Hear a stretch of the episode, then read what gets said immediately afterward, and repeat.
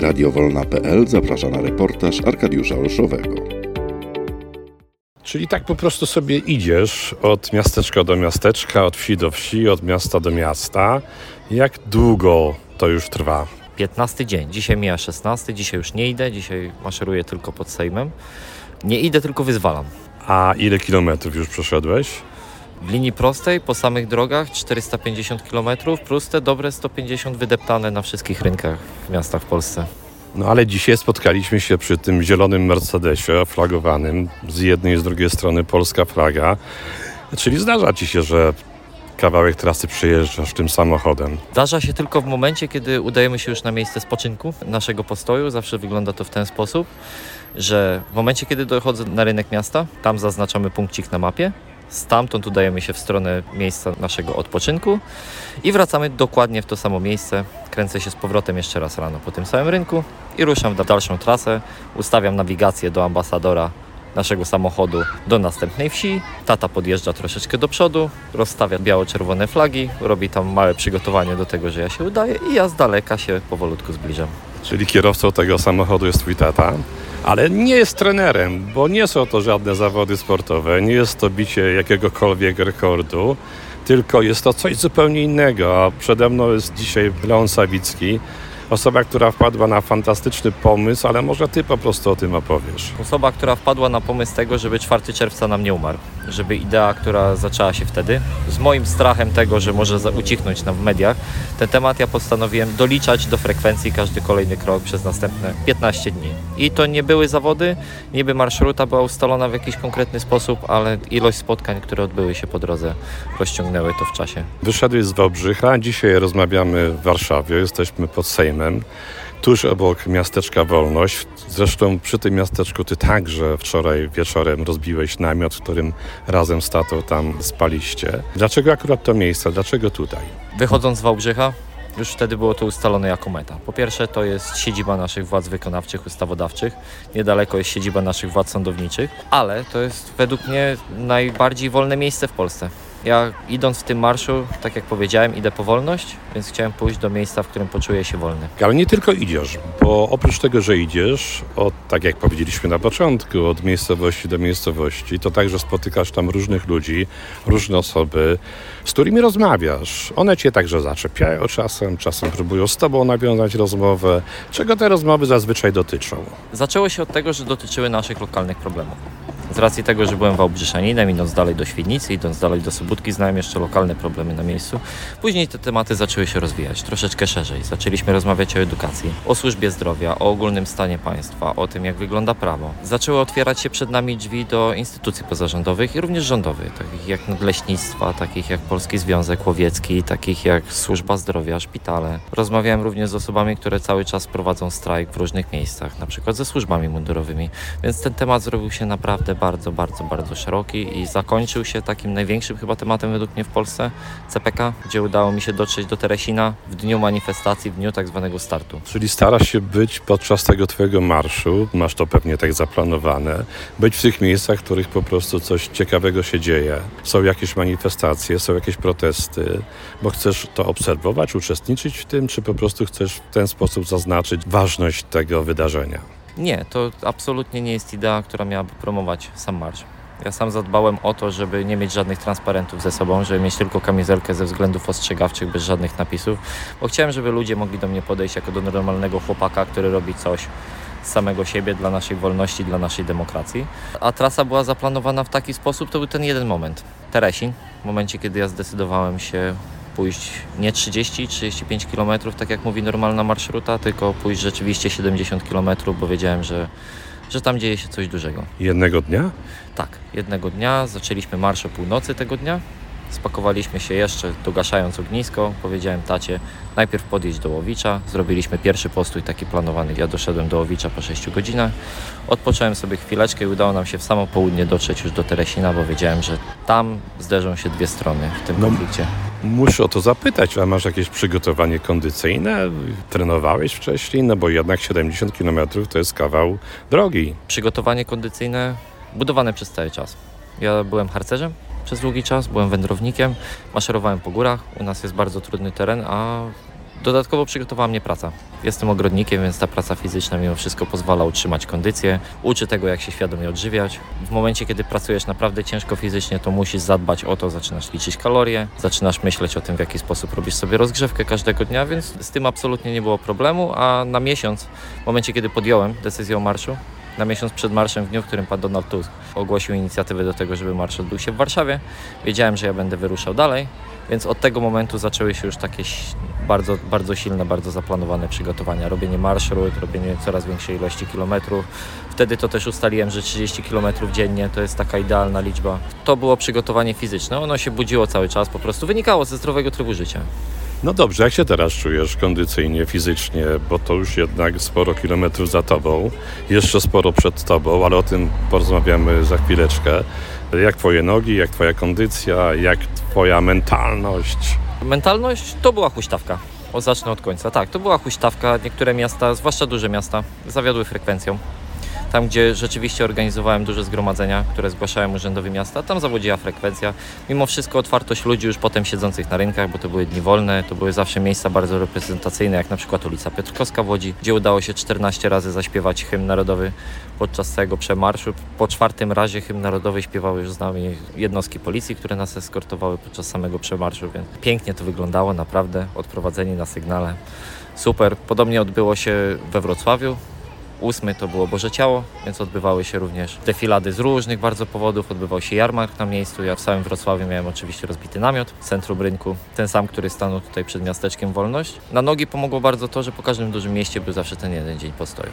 Że ja zawsze na duże miasta zdecydowałem sobie tak, rozbijam namiot, zostaję tutaj cały dzień, chodzimy tylko po ryneczku, rozmawiamy z ludźmi. A kondycja fizyczna na dalej cały czas jest cały czas jest. Gdyby nie to, że wracamy do Wałbrzycha z racji tego, że mój tata zdrowiem już nie, nie pomaga mu na to, żeby ten marsz trwał dłużej, więc wracamy do Wałbrzycha na króciutką rekonwalescencję, tak, i plany są kreślone już na dalsze wyczyny. Reportaż Radia Wolna.pl. Audycja autorska Arkadiusza Olszowego.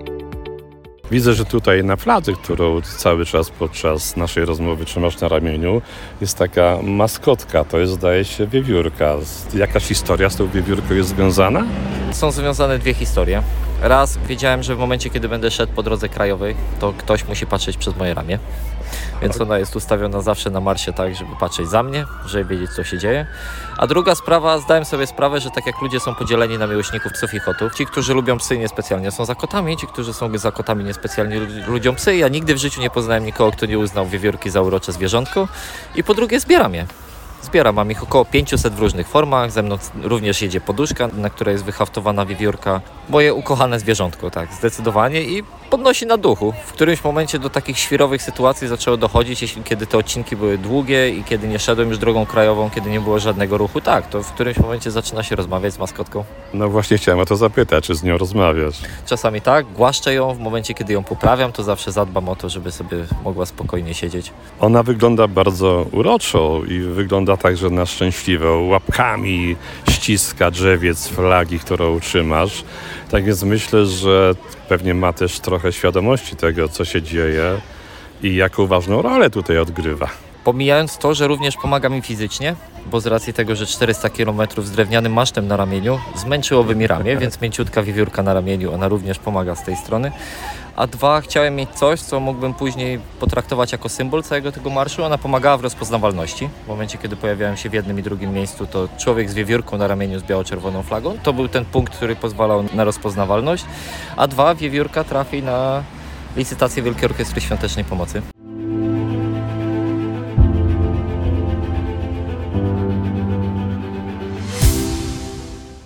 Choć przejdziemy do samochodu może teraz, kawałeczek. O, jesteśmy już teraz przy tym zielonym Mercedesie, jak mówiłem wcześniej, oflagowanym z obydwu stron polskie flagi. E, no, tutaj sporo miejsca macie, bo jest was tylko dwóch.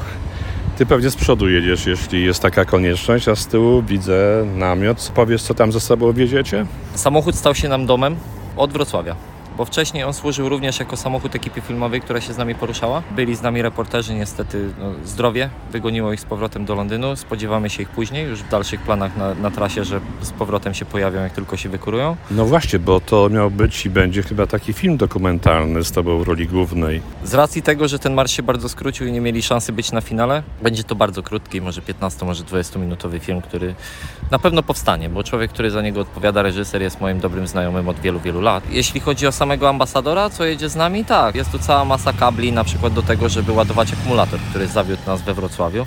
Akumulator w samochodzie. Tak, akumulator w samochodzie służy nam jako jeżdżącą ładowarkę. Jest też, myślę, jedynym dieslem, który wjechał na wrocławski rynek od ostatnich 10 lat bo jest starym Mercedesem Kopciuchem. Również we Wrocławiu przez charytatywny rajd Koguta został ochrzczony ambasadorem z racji tego, jak pięknie wygląda z polskimi flagami i jest Mercedesem. I służył nam w paru momentach również jako dom. W momencie, kiedy docieraliśmy do miejsca już zbiórki, do miejsca przeznaczenia po przedłużonym marszu, już za późno, żeby rozbijać namot, więc również odbywało się tutaj spanie, dlatego każdy, kto w nim zasiada, witam go jak w domu. Przyzwyczailiśmy się do tego auta, ale szczerze powiem, mamy już go troszeczkę dość. Chciałbym teraz kilka zdań z twoim tatą zamienić, ale widzę, że policjanci rozmawiają z nim kawałeczek dalej. Może podejdziemy tam, nie wiem, czy będziemy przeszkadzać, czy nam się uda taką rozmowę przeprowadzić.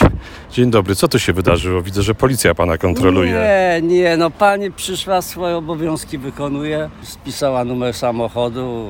No i no chce sprawdzić, no w końcu jest funkcjonariuszem. Pani pewnie nie będzie chciała z nami porozmawiać, rozumiem. Nie, nie, Zapytałem w tej chwili pani policjantki, czy chciałaby kilka słów z nami zamienić, ale pewnie na służbie jest to niemożliwe, także rozumiemy. Ale dziękujemy za miły uśmiech. Policjantka powiedziała, że ona ma podobne poglądy, a ona nie, ma, nie może o niczym mówić. O, tak. W tej chwili policja poprosiła pana Leona o to, aby przedstawił swój dokument tożsamości, zaznaczając jednocześnie, że podejmują normalne czynności związane, no szczerze mówiąc nie wiem z czym, bo samochód stoi na miejscu, w którym ma prawo stać. Flagi chyba nie budzą tutaj jakiegoś zastrzeżenia policji. I w tej chwili pan policjant przepytuje pana Leona, co zamierza dalej robić, kiedy opuści to miejsce. No trochę taka dziwna sytuacja, ale myślę, że polecenie przyszło po prostu z góry i z pewną taką widzę na twarzach żenadą. Ci policjanci, czyli pani policjantka i pan policjant w tej chwili tę kontrolę przeprowadzają, także musimy chwilkę poczekać. Reportaż Radia Wolna.pl. Audycja autorska Arkadiusza Olszowego. Skończyła się w tej chwili rozmowa z policją. Ja troszeczkę słyszałem, chociaż nie chciałem przeszkadzać, dlatego odszedłem paręnaście metrów dalej. O co pytali? O czym rozmawialiście? Pytali mnie trochę o marsz. Ja im serdecznie, jak zawsze, podziękowałem za to, jak pełnią służbę. Podziękowałem im, bo ich potrzebuję.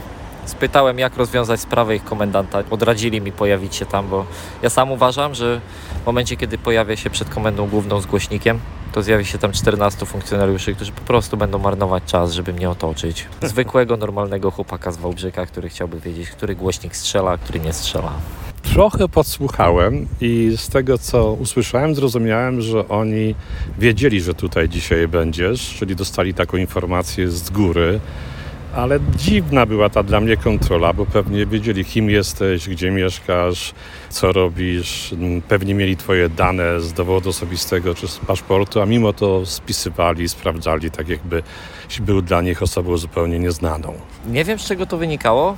Przede wszystkim pierwsze słowa, które od nich usłyszałem, to czy potrzebuję jakiejś pomocy medycznej w momencie, kiedy się dowiedzieli, że maszeruję tutaj, czy coś z nóżkami jest potrzebne. Więc to była podstawa. Ja szanując ich służbę, nigdy nie przeszkadzam im w wykonywaniu czynności. Dla mnie to tak naprawdę jest bardzo duża pomoc to, że figuruję w ich systemie. Poza tym to była dla mnie możliwość również porozmawiania z samymi funkcjonariuszami. No właśnie, bo ten ich mundur, który noszą, nie zawsze musi być takim dowodem na to, że oni myślą inaczej niż my że stoją po drugiej stronie, no często wykonują po prostu swoje zwykłe, normalne obowiązki. Akurat w przypadku tej pary policjantów, bo to była policjantka i policjant, no byli bardzo sympatyczni, bardzo grzeczni, uprzejmi, z uśmiechem na ustach. Tak więc całkiem przyjemne to było spotkanie. Tak, tak. Myślę, że wynika z tego, że ja ich przede wszystkim nie traktuję jak władzę, tylko traktuję ich jak służbę Po drugie, ja rozumiem, że to są moi sąsiedzi i moi rodacy. Oni również mają PESEL. Oni po 8 godzinach swojej ciężkiej, bardzo słabo płatnej służby też wracają do domu i też włączają jedną, drugą albo trzecią telewizję.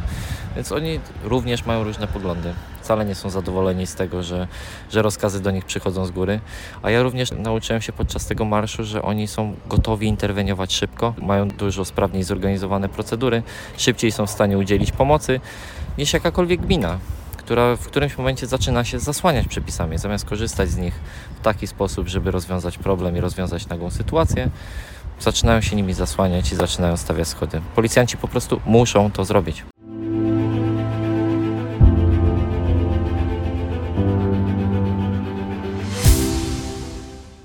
Widzę, że pan tutaj podszedł do tego samochodu. No, no tak. Rozmawia pan z tatą Leona. O czym rozmawialiście?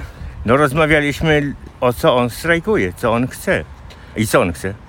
No nie powiedział jeszcze? Nie. Nie wie pan o tym, że on z Wałbrzycha idzie... No mówił, że trzy pary butów zdarł. O, idzie już. Słuchaj, a o co protestujesz? A wolność to znaczy co? A wolność masz w Polsce. A Możesz co robić dla Pana oznacza wolność? wolność. Wolność to jest, wi- widzisz co to jest. Dla jednych jest wolność, dla drugich nie ma wolności. To ja się zapytam, tutaj przychodzi taki mądry człowiek i ja się zapytam. Co to znaczy słowo wolność? Ale co dla pana znaczy? Co pan chce, to może pan robić, tylko nie do końca wszystko. Ja ostatnio postawiłem takie zdanie. Powiedziałem, że z wolnością jest troszeczkę jak z papierem toaletowym. W momencie, kiedy go masz w toalecie, to o tym nie myślisz. No tak. Ale zawsze zdarzy się ten jeden moment, kiedy zapomnisz o nią zadbać i wtedy robi się dramat. No tak, to jest prawda. Ona znika, w... nigdy nie wiesz kiedy. Tak. I nie wiadomo gdzie. I cały czas I musisz gdzie o się, nią tak, dbać. I gdzie się przemieści. Oczekujesz, że ona tam Tak. jest, A ale przychodzi ten jeden moment, kiedy jej zabraknie i Tak. jesteś w bardzo trudnej sytuacji. No tak.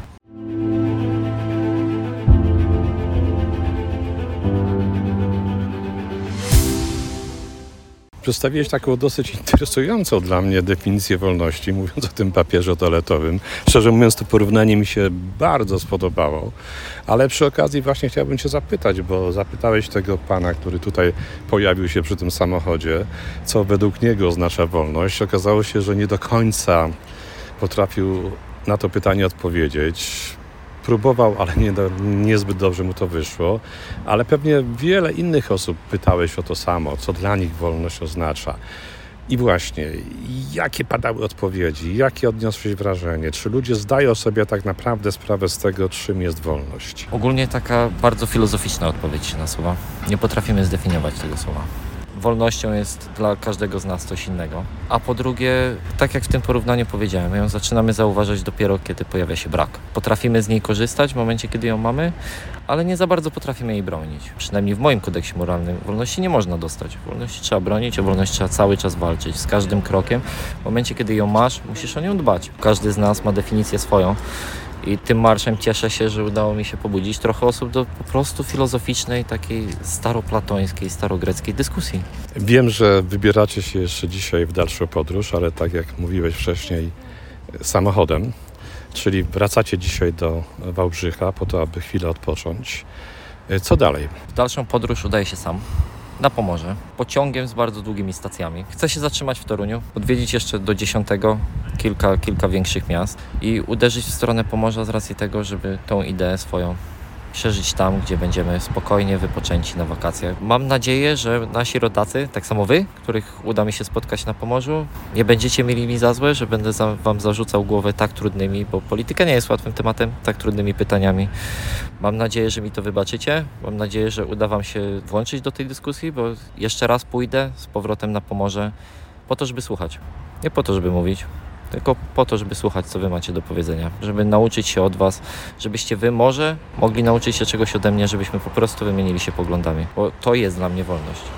Wolność tego, żebyśmy spotkali się dwie osoby z totalnie różnymi poglądami, podyskutowali, nawet wychodząc cały czas w tych samych poglądach, które mamy, ale mimo wszystko mieli otwarty umysł na to, żeby poznać poglądy drugiej osoby.